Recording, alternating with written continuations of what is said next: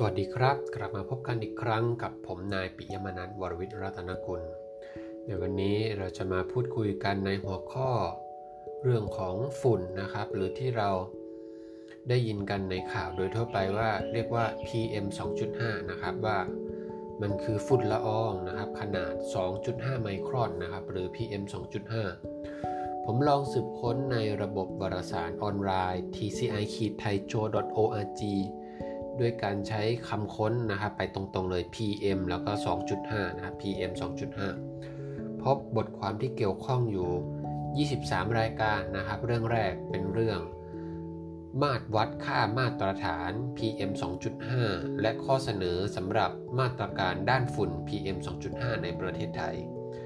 ด้านที่ 2 เป็นภาษาอังกฤษนะครับ PM 10 นะ PM 10 and PM 2.5 from has smog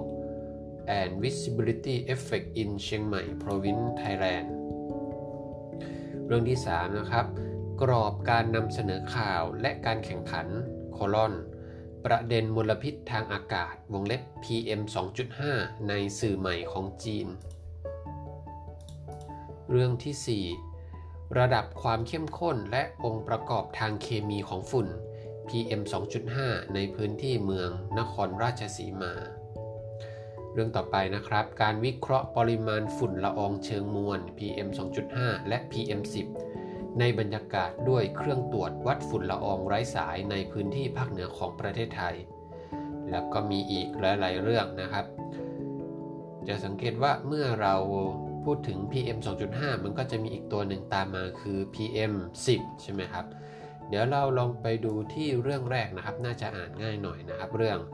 มาตรวัดค่ามาตรฐาน PM 2.5 และข้อเสนอแนะสำหรับมาตรการด้านฝุ่น PM 2.5 ในประเทศไทย เป็นผลงานของคุณรัตนาพรสอนแก้วดารานะครับ นักวิชาการอิสระที่ได้ลงบทความนี้ในวารสารธรรมศาสตร์ ปีที่ 38 ฉบับที่ 3 พศ 2562 นะครับ ในบทความนี้นะครับในบทคัดย่อก็ได้กล่าวถึง ฝุ่นละอองนะครับขนาด 2.5 ไมครอนนะครับเดี๋ยวต่อไปเราจะเรียกกันว่า PM 2.5 กันทั้งหมดเลยนะครับว่ากล่าวถึงความสำคัญนะครับ ความเป็นปัญหาของมันนะครับของ PM 2.5 แล้วก็รวมถึงประวัติความเป็นมาเบื้องต้นว่ามีการเริ่มต้นตั้งแต่เมื่อไหร่นะครับมันคืออะไร ในบทคัดย่อนี้นะครับก็ได้กล่าวถึง PM 2.5 ว่าเป็นสสารที่ปนเปื้อนอยู่ในอากาศ มีอันตรายสูงนะครับ ซึ่ง องค์การอนามัยโลกหรือ WHO ก็ได้กำหนดว่า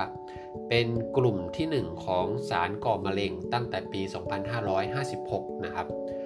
ซึ่งยังเป็นสาเหตุ 1 ใน 8 ของประชากรโลกนะครับ เป็นสาเหตุที่ทำให้ 1 ใน 8 ของประชากรโลกเสียชีวิตก่อนวัยอันควรคำถามคือก่อนวัยอันควรนี่คืออายุเท่าไหร่ครับ 100 120 หรือว่า 250 ปีนะครับ ไม่แน่ใจว่า เสียชีวิตก่อนวัยอันควรนี่นี่คือเท่าไหร่ แต่น่าน่าจะเรียกว่าเสียชีวิตก่อนวัยอันควรนะครับ คือทำให้เป็นสาเหตุนะครับหนึ่งใน 8 ของสาเหตุ เป็นสาเหตุหลักของมลพิษทางอากาศนะครับ มีมากกว่า 50,000 รายที่เสียชีวิต ซึ่งส่งผลกระทบไปถึงระบบเศรษฐกิจนะครับ รวมถึงค่าใช้จ่ายของรัฐ ที่จะต้องสูญเสียเกี่ยวกับเรื่องการรักษาพยาบาลของผู้ป่วยด้วยนะครับ ในบทความนี้นะครับในบทความของคุณรัตนาพรสอนแก้วดารานี้ก็จะได้นำเสนอความเข้าใจด้านฝุ่น PM 2.5 นะครับรวมไปถึงสาเหตุของมลพิษทางอากาศ ที่มีผลกระทบต่อร่างกาย ดัชนีชี้วัดคุณภาพอากาศในประเทศไทยแล้วก็ในต่างประเทศนะครับ รวมถึงข้อเสนอแนะ มาตรการด้านฝุ่น PM 2.5 ในประเทศไทย ในบทความนี้นะครับได้กล่าวถึงการตรวจวัด PM 2.5 ในประเทศไทยนะครับที่ได้มีการเริ่มต้นมาตั้งแต่ปี 2544 แล้วนะครับ เริ่มต้นตรวจตั้งแต่ปี 2544 ต่อมานะครับอีก 3 ปีต่อมาในปี 2547 กรมควบคุมมลพิษนะครับก็ได้มอบหมายให้มหาวิทยาลัยธรรมศาสตร์ทำการยกร่างมาตรฐาน PM 2.5 แล้วก็ข้อเสนอแนะ PM 2.5 ท้ายที่สุดนะครับในปี 2553 คณะกรรมการสิ่งแวดล้อมแห่งชาติก็ได้ออกประกาศฉบับที่ 23 เกี่ยวกับมาตรฐานฝุ่น PM 2.5 ไว้นะครับ โดยกำหนดว่าค่าเฉลี่ย 24 ชั่วโมงจะต้องไม่เกินนะครับ ค่าเฉลี่ย 24 ชั่วโมงจะต้องไม่เกิน 50 ไมโครกรัมต่อลูกบาศก์เมตร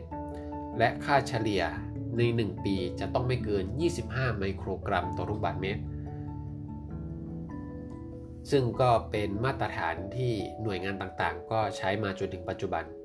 ทั้งนี้นะครับหน่วยงานต่างๆ ก็ได้ตระหนักถึงการแก้ไขปัญหาในระยะยาวนะครับ ก็จะต้องทำการแก้ไขปัญหา หรือควบคุมมลพิษนี้นะครับ เพื่อที่จะ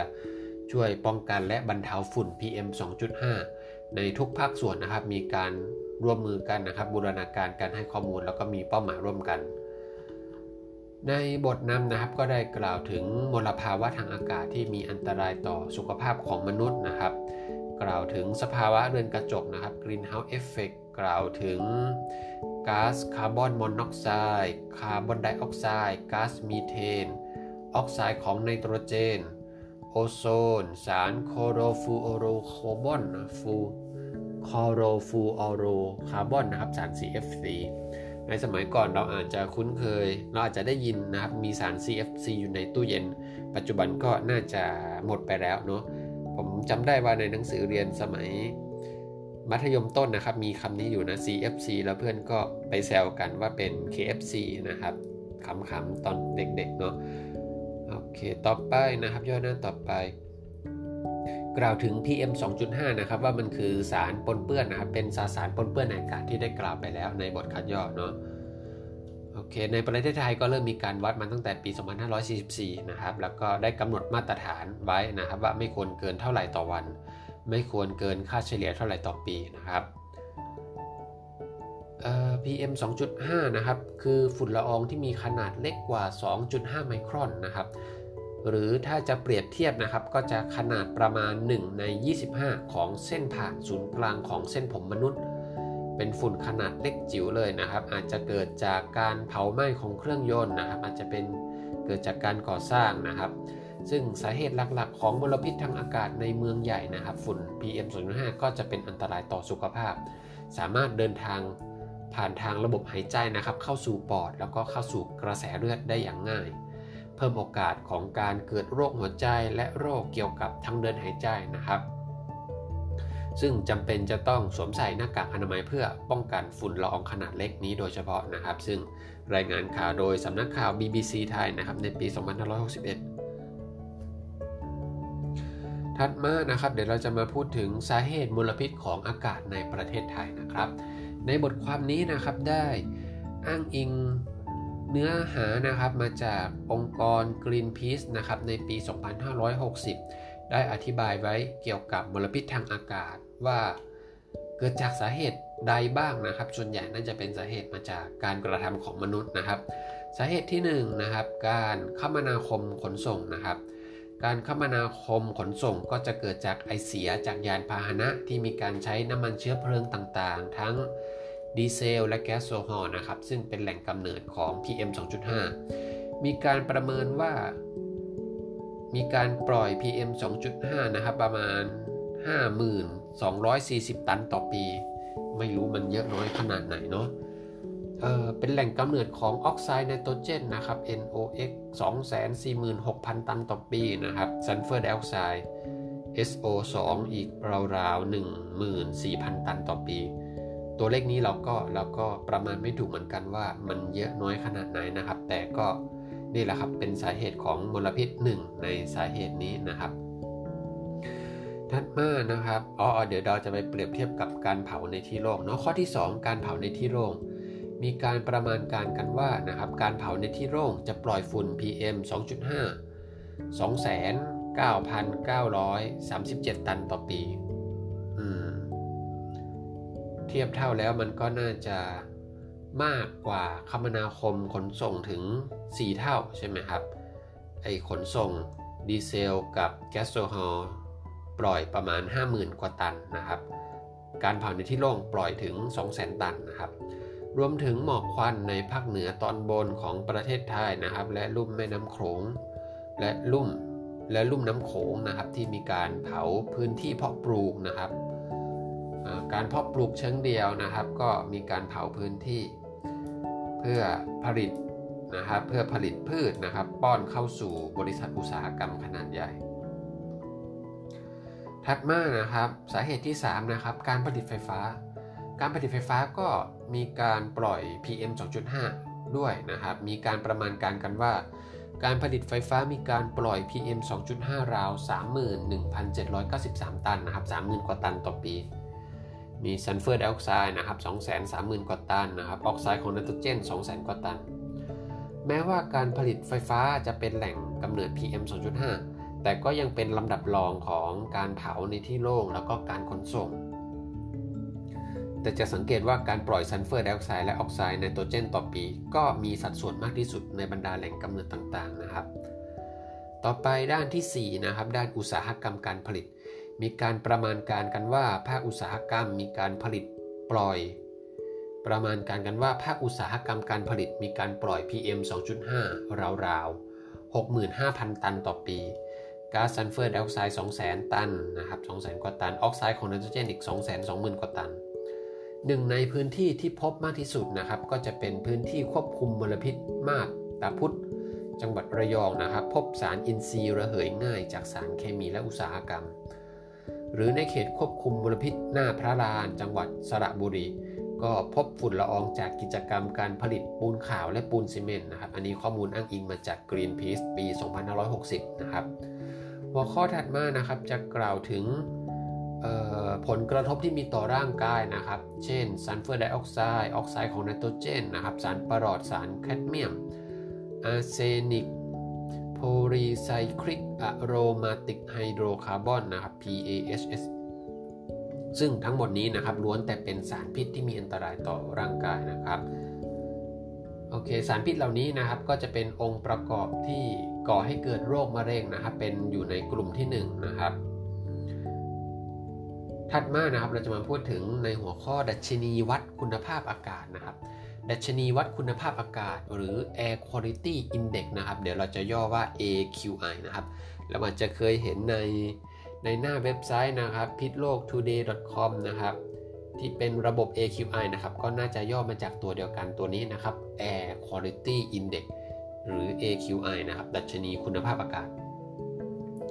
ดัชนีคุณภาพอากาศหรือ AQI นี้นะครับ เป็นการรายงานข้อมูลคุณภาพอากาศนะครับ เพื่อให้ประชาชนทั่วไปได้ เข้าใจได้ง่ายนะครับ มีการเผยแพร่ประชาสัมพันธ์ให้ทราบโดยทั่วกันนะครับฝุ่นละอองนะครับ PM 2.5 ที่เกิดจากการเผาไหม้ทั้งจากยานพาหนะ วัสดุการเกษตรไฟป่ารวมถึงอุตสาหกรรมเหล่านี้ ก็จะเข้าไปในปอดได้นะครับ ไปสู่ระบบทางเดินหายใจนะครับ อาจจะก่อให้เกิดโรคปอดมากๆ หากมีปริมาณมากหรือมีการสะสมเป็นเวลานานก็จะ ไปอยู่ในเนื้อเยื่อปอดนะครับทำให้การทำงานของปอดเสื่อมประสิทธิภาพลงทำให้หลอดลมอักเสบนะครับ มีอาการหอบหืดในประเทศไทยนะครับมีการแบ่งดัชนีคุณภาพอากาศไว้ 5 ระดับนะครับ ตั้งแต่ระดับเเป็นตัวเลขนะครับ เป็นตัวเลขตั้งแต่ 0 ถึง 201 นะครับ 0 ถึง 201 ขึ้นไป ซึ่งก็จะใช้สีเปรียบเทียบนะครับเป็น 5 ระดับ ระดับแรกนะครับ ระดับแรกเป็น AQI นะครับ ตั้งแต่ 0 ถึง 25 นะครับ อันนี้ใช้สีฟ้านะครับ แปลว่าดีมาก คุณภาพอากาศดีมากนะครับ เหมาะสำหรับทำกิจกรรมกลางแจ้งและการท่องเที่ยว แต่ถ้าเกิดว่าเกิน 25 ไปแล้วนะครับ เป็น 26 ถึง 60 นะครับ อันนี้ก็เป็นสีเขียวนะครับ เรียกว่าอยู่ในอากาศดี อากาศคุณภาพดีนะครับ สามารถทำกิจกรรมได้ตามปกติ ถัดมานะครับ ถ้าเกิน 50 ก็เป็น 51 ถึง 100 นะครับ ตั้งแต่ 51 ถึง 100 อันนี้จะใช้สีเหลืองนะครับ ความหมายคืออยู่ในระดับปานกลาง ประชาชนทั่วไปยังทำกิจกรรมกลางแจ้งได้ตามปกติ แต่ว่าคนที่ป่วยนะครับ คนที่ต้องดูแลสุขภาพเป็นพิเศษ อาจจะมีอาการเบื้องต้นนะครับ เช่นไอ หายใจลำบาก หรือว่าระคายเคืองตานะครับ ควรที่จะลดระยะเวลาในการทำกิจกรรมกลางแจ้ง ต่อไปเป็นระดับที่ 4 นะครับ ตั้งแต่ 101 จนถึง 200 นะครับ อันนี้เป็นสีส้มนะครับ เริ่มไม่ดีแล้วนะครับ เริ่มมีผลกระทบต่อสุขภาพ ในประชาชนทั่วไปนะครับ ควรเฝ้าระวังสุขภาพ ถ้ามีอาการไอนะครับ หายใจลำบาก ระคายเคืองตา ก็ควรที่จะลดระยะเวลาในการทำกิจกรรมกลางแจ้งนะครับ หรือก็ควรจะใช้อุปกรณ์ในการป้องกันตนเองนะครับ หากมีความจำเป็น สำหรับผู้ที่ต้องดูแลสุขภาพเป็นพิเศษนะครับ ก็ควรลดระยะเวลาในการทำกิจกรรมกลางแจ้งนะครับ รวมถึงใช้อุปกรณ์ในการป้องกันตัวเองด้วยนะครับ ถ้ามีอาการไอหายใจลำบากตาอักเสบแน่นหน้าอกปวดศีรษะหัวใจเต้นไม่เป็นปกติ คลื่นไส้อ่อนเพลียนะครับ ควรปรึกษาแพทย์ ถัดมาระดับสุดท้ายนะครับ ระดับสีแดงนะครับ ตั้งแต่ 200ขึ้นไป อันนี้มีผลกระทบต่อสุขภาพนะครับ ทุกคนเลย ทุกคนควรหลีกเลี่ยงการทำกิจกรรมกลางแจ้งนะแล้วก็ต้องสวมใส่อุปกรณ์ป้องกันตนเองด้วยนะครับเท่าที่จำเป็น ตารางนี้นะครับอ้างอิงมาจากของกรมควบคุมมลพิษนะครับ เป็นเกณฑ์ดัชนีคุณภาพของประเทศไทยนะครับ ปี 2562 ตารางถัดไปนะครับ ในบทความนี้ก็ได้นำเสนอมาตรวัดค่ามาตรฐาน PM 2.5 ของแต่ละประเทศนะครับ ในประเทศไทยนะครับ กำหนดค่าเฉลี่ยภายใน 24 ชั่วโมงนะครับ ภายใน 24 ชั่วโมง ค่ามาตรฐานค่าเฉลี่ย อยู่ที่ 50 ไมโครกรัมต่อลูกบาศก์เมตรนะครับ ส่วนค่าเฉลี่ยทั้งปีนะครับอยู่ที่ 25 ไมโครกรัมต่อลูกบาศก์เมตร นั่นคือไม่ควรเกินสีเขียวนะครับ ระหว่างวันไม่ควรเกินสีเขียว แล้วก็ระหว่างปีไม่ควรเกินสีฟ้าเนาะตั้งแต่ 0 ถึง 25 นะครับ แล้วก็ 25 ถึง 60 ในแถวถัดไปนะครับในองค์การอนามัยโลกนะครับ ก็ได้แบ่งเป็นเป็นกลุ่มต่างๆนะครับ น่าจะแบ่งเป็นเอ่อเป็นกลุ่มกลุ่มสูงกลุ่มกลางกลุ่มต่ำเนาะในกลุ่มที่1นนะครับ ในกลุ่มที่ 1 ค่าเฉลี่ยเขามาตรฐานเรียกว่าต่ำกว่าเราใช่ไหมที่ที่กำหนดไว้ 75 คืออยู่ในระดับปานกลางก็ยังถือว่าโอเคนะครับในระดับ 24 ชั่วโมง แต่ในระดับค่าเฉลี่ยทั้งปีนะครับอยู่ที่ 35 ของเรากำหนดมาตรฐานไว้สูงกว่านะครับคือจะต้องน้อยคือต้อง 25 ส่วนในระดับ 24 ชั่วโมงก็ต้องไม่เกิน 50 นะครับ ขององค์การอนามัยโลกนะครับทีหนึ่งค่าเฉลี่ย 24 ชั่วโมงนะครับ 75 ค่าเฉลี่ยทั้งปีนะครับ 35 ถัดมานะครับ อันนี้น่าจะเท่ากันกับของประเทศไทยนะครับ ของประเทศไทยน่าจะอยู่ใน Target 2 นะครับ IT 2 ค่าเฉลี่ย 24 ชั่วโมงนะครับ อยู่ที่ 50 ไมโครกรัมต่อลูกบาศก์เมตรเท่ากัน แล้วค่าเฉลี่ยทั้งปีนะครับ อยู่ที่ 25 ไมโครกรัมต่อลูกบาศก์เมตรเท่ากันนะครับ ถัดมานะครับ น่าจะเป็นมาตรฐานดีขึ้นมาอีกนิดนึงนะครับ เรียกว่า IT 3 ในมาตรฐาน Target IT 3 นะครับ ค่าเฉลี่ย 24 ชั่วโมงนะครับ ไม่ควรเกิน 37.5 ไมโครกรัมต่อลูกบาศก์เมตร แล้วก็ค่าเฉลี่ยทั้งปีนะครับ ไม่ควรเกิน 15 ไมโครกรัมต่อลูกบาศก์เมตร ตารางถัดไปนะครับเป็นคำแนะนำขององค์กรประเทศต่างๆนะครับ Air Quality Guideline นะครับ AQG นะครับ 24 ชั่วโมงไม่ควรเกิน 25 ไมโครกรัมต่อลูกบาศก์เมตร แล้วก็ค่าเฉลี่ยทั้งปีไม่ควรเกิน 10 ไมโครกรัมต่อลูกบาศก์เมตรนะครับ มีอีกหลาย ๆ ที่นะครับ เช่น องค์กรพิทักษ์สิ่งแวดล้อมนะครับ สหภาพยุโรป มาเลเซียนะครับมาเลเซียก็มีอีกหลายปี ในมาเลเซียเองก็มีอยู่ 3 ปีนะครับ ปี 58กำหนดไว้สูงหน่อยเนาะ75 กับ 35 ในปี 61 นะครับ เท่ากับของไทยนะครับ 50 กับ 25 แล้วก็ส่วนในปี 2553 นะครับ มาเลเซียก็กำหนดมาตรฐานที่สูงขึ้นเนาะ24 ชั่วโมงไม่ให้เกิน 35 ไมโครกรัมต่อลูกบาศก์เมตร แล้วก็เฉลี่ย 1 ปีไม่ให้เกิน 15 ไมโครกรัมต่อลูกบาศก์เมตร ถัดมานะครับสิงคโปร์ก็มีอยู่ 3 ค่านะครับ ค่ามาตรฐานปี 59 ค่าปี 63 แล้วก็มาตรฐานระยะยาวนะครับ มาตรฐานระยะยาวของสิงคโปร์ก็เข้มข้นขึ้นไปอีกนะครับ ก็คือ 24 ชั่วโมงไม่ให้เกิน 25 ไมโครกรัมต่อลูกบาศก์เมตร แล้วก็ค่าเฉลี่ยใน 1 ปีไม่ให้เกิน 10 ไมโครกรัมต่อลูกบาศก์เมตรนะครับ ซึ่งมันก็จะ มลพิษก็จะต้องน้อยลงไปอีกกว่านี้นะครับ ในสหราชอาณาจักรนะครับ สหราชอาณาจักรไม่ได้กำหนด ไม่ได้กำหนดใน 24 ชั่วโมงไว้นะครับกำหนดไว้แต่ค่าเฉลี่ย 1 ปีนะครับไม่ให้เกิน 25 สกอตแลนด์นะครับกำหนด 1 ปีไว้อย่างเดียวนะครับ ไม่ให้เกิน 12 ไมโครกรัมต่อลูกบาศก์เมตร มีที่แคนาดานะครับนิวฟันด์แลนด์แวนคูเวอร์นะครับ มาตรฐานก็จะแตกต่างกันไปอีก ที่ฟิลิปปินส์นะครับ 24 ชั่วโมง 50 ไมโครกรัมที่ 1 ปีนะครับ 25 ไมโครกรัมนะครับ อันนี้ที่มานะครับเราสามารถไปดูได้ในเว็บไซต์ของ Greenpeace Thailand นะครับ www.greenpeace.org นะครับ Greenpeace G R W E N P E A C E แล้วก็ .org นะครับ slash Thailand ไปหาดูน่าน่าจะเจอตารางมาตรฐานอันนี้เนาะ ทีนี้ในระดับสากลนะครับมักจะอ้างอิงมาตรฐานขององค์การอนามัยโลกนะครับ WHO Air Quality Guideline นะครับ WHO AQG ในปี 1987 นะครับนะมันก็นานแล้วนะครับ ทีนี้ก็มีการศึกษานะครับ มีการวิจัยนะครับ พบหลักฐานใหม่ๆ ที่มีที่ที่ควรจะต้องปรับปรุงให้ทันให้ทันต่อสภาวะมลพิษใหม่ ๆ ที่มีการค้นพบ ในปีถัดมานะครับ ถัดมานะครับเราจะพูดถึงเรื่องฝุ่น PM 10นะครับแล้วก็ PM 2.5 ซึ่งไอตัว PM 10 และ PM 2.5 เนี่ยตอนแรกมันไม่ได้ถูกนับรวมเข้าไปใน WHO AQG นะครับ มันเพิ่งเข้ามาอยู่ในปี 2505 นะครับ ซึ่งองค์การอนามัยโลกก็ได้กำหนดค่าเฉลี่ยไว้นะครับ อยู่ที่ 3 ลำดับเนาะ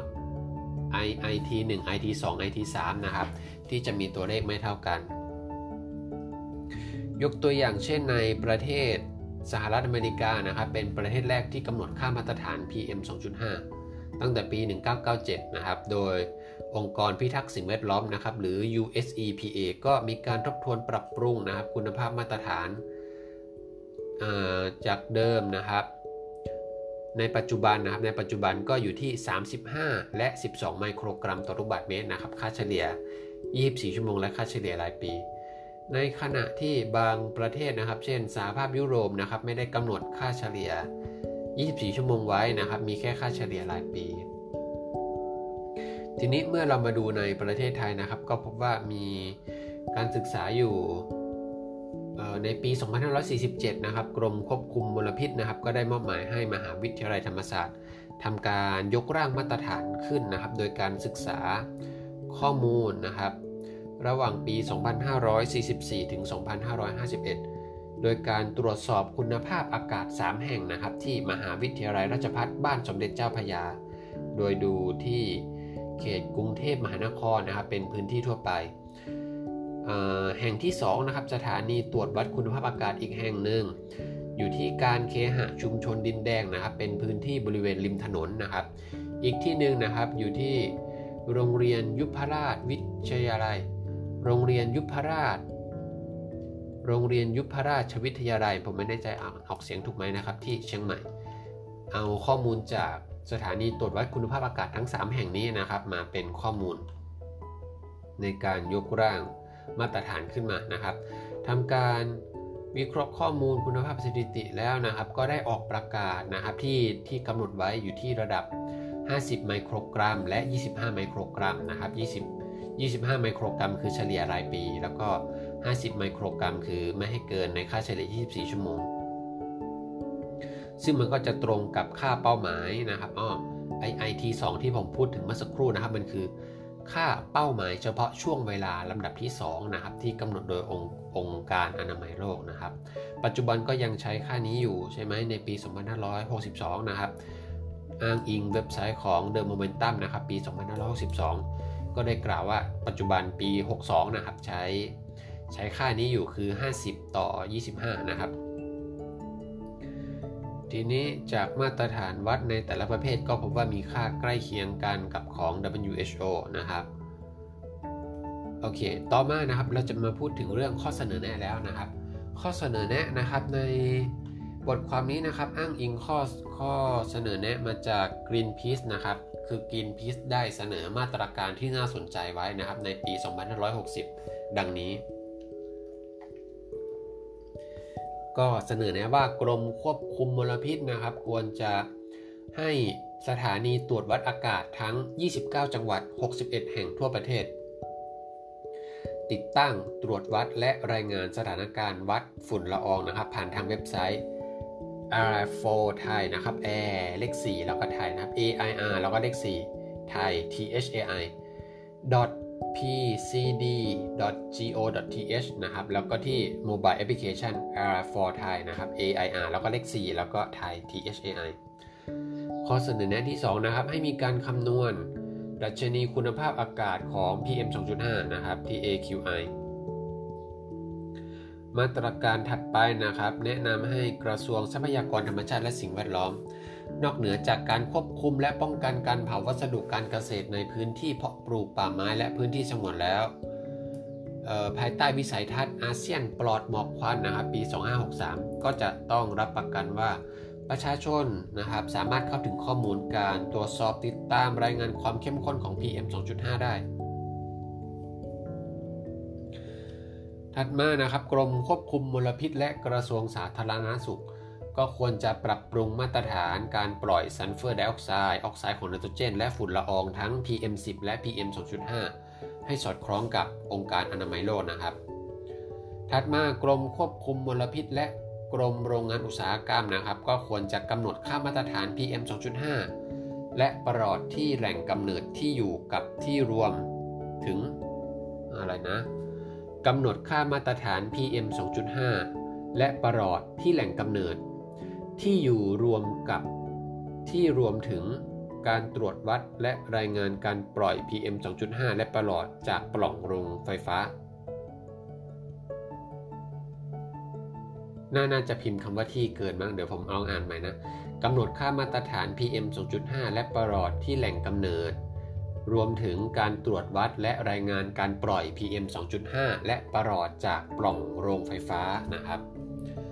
ถัดไปนะครับกระทรวงพลังงาน กระทรวงคมนาคม กระทรวงทรัพยากรธรรมชาติและสิ่งแวดล้อม และสภาอุตสาหกรรมยานยนต์ ควรจะส่งเสริมให้มีการใช้เชื้อเพลิงสะอาดในภาคขนส่งมากขึ้น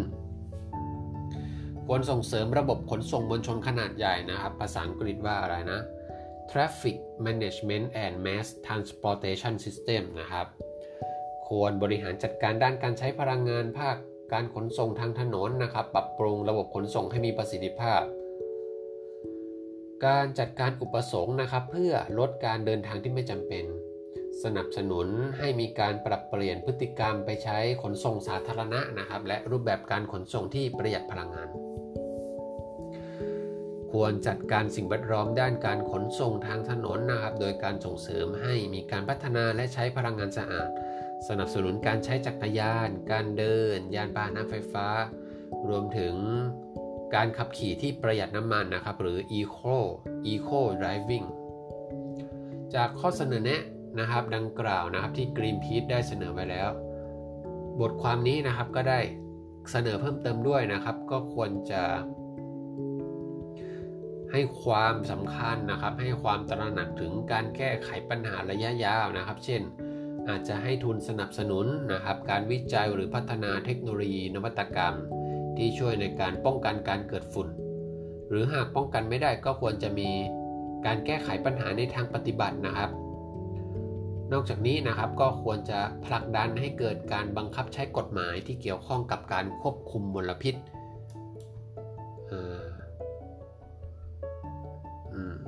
เอาละครับและบทความนี้เราก็ได้ได้รู้อะไรหลาย ๆ เรื่องนะครับ เกี่ยวกับฝุ่น PM 2.5 นะครับ มันน่าจะเออเป็นเป็นที่ให้ความสนใจมาตั้งแต่ปีที่แล้วนะครับ ปี 2562 แล้วก็ผ่านมา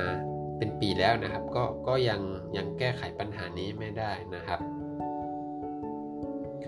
โอเค วันนี้เราได้อะไร วันนี้เราได้รู้จักเว็บไซต์ขึ้นมาอีกเว็บไซต์หนึ่งนะครับที่ที่อยากจะเข้าไปดูคือเว็บไซต์ air for thai ใช่ไหมครับ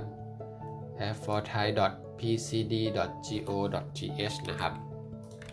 ยังใช้ได้อยู่ไหมอ่าได้แล้วนะครับ เป็นเว็บไซต์ของกองจัดการคุณภาพอากาศและเสียงนะครับ กรมควบคุมมลพิษนะครับ เข้ามาที่หน้าแรกเนาะ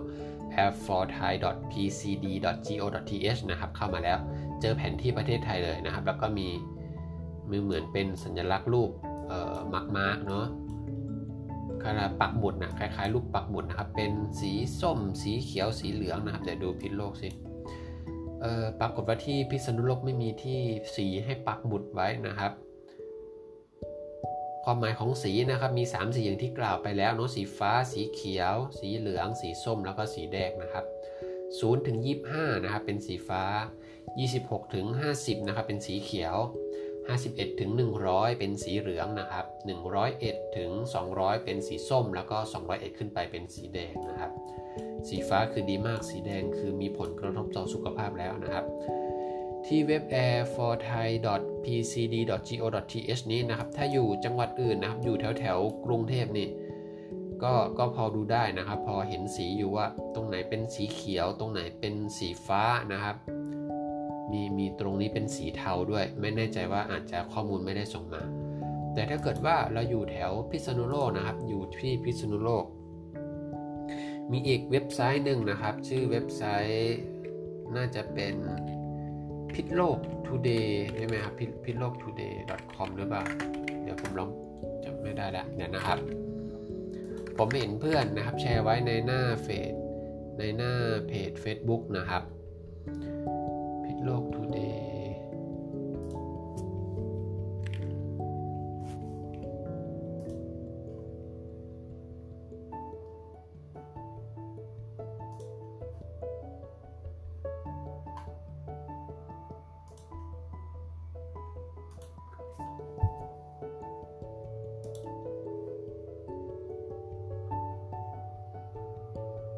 พิทโลก today.com นะครับ สะกด h i t l o k t o d a y แล้วก็ .com นะครับ ถ้าเราเข้าไปที่เว็บไซต์ p h i t l o k t o d a y com นะครับ มันก็จะเข้ามาที่หน้าเว็บไซต์นะครับ แล้วเราก็จะเห็น เป็นแผนที่นะครับ เป็นแผนที่ที่จังหวัดพิษณุโลกนะครับ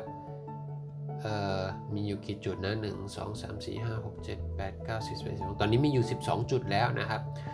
จุดแรกนะครับอยู่แถวแถวบริเวณ มหาวิทยาลัยนเรศวรนะครับ ตอนนี้เป็นสีเขียวนะครับประมาณ 29 นะครับ จุดถัดมานะครับอยู่แถวแถว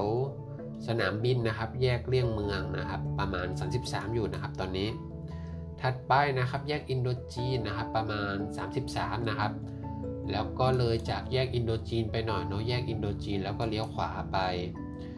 ไปทางขึ้นเขานะครับ เกือบถึงวัดสมอแขนะครับ ก่อนถึงวัดสมอแข ถึงวัดใช่อันเดียวกับเขาสมอแครงไหมครับ ไม่ใช่นะฮะเขาเขาสมอแครงไปอีกนะครับ อันนี้วัดสมอแขนะครับอยู่ที่ 35 นะครับ 1 2 3 อีก อยู่ในเมืองนะครับอีก6จุดนะครับ อยู่ในเมืองกระจายกันอยู่ที่แถวในเมืองอีก6จุดนะครับ และส่วนที่ไกลออกไปนะครับ ก็อยู่แถวแถวทะเลแก้วนะครับ หมู่บ้าน หมู่บ้านวนานะครับ หมู่บ้านวนาทะเลแก้วนะครับ ตอนนี้ 41 อีกที่หนึ่งนะครับ อยู่เลยไปทางจะไปสุขโขทัยเนาะอยู่ที่ประมาณ 32 นะครับ ตอนนี้ ก็ถ้าเกิดว่าอยู่กรุงเทพนะครับ ก็ลองเข้าไปดูที่เว็บ airforthai.pcd.go.th นะครับ แต่ถ้าอยู่ที่พิษณุโลกแล้วอยากจะดูสภาพอากาศนะครับ ก็ลองมาดูที่เว็บไซต์ pitlooktoday.com นะครับ p h i t l o k t o d a y.com นี่ผมผมถอยมาเจออีกจุดหนึ่ง ไปทางอุตรดิตถ์เนาะอยู่แถวแถวอะไรเนี่ย แถวแถวบ้านป้าท่า ป้าท้องท่างามนะอยู่ละแวกโรงเรียนชุมชนบ้านท่างามนะครับมีอีกจุดหนึ่งนะครับ ที่รายงานสภาพอากาศไว้เอาละครับวันนี้ก็ใช้เวลาพอสมควรนะครับที่มาทำความรู้จักนะครับมาอ่านบทความเกี่ยวกับฝุ่น PM 2.5 นะครับ รวมถึงมาตรการข้อเสนอแนะต่าง ก็ขอให้ดูแลสุขภาพกันให้ดีนะครับ ผมแล้วพบกันใหม่ตอนหน้าสำหรับตอนนี้ลาไปก่อนสวัสดีครับ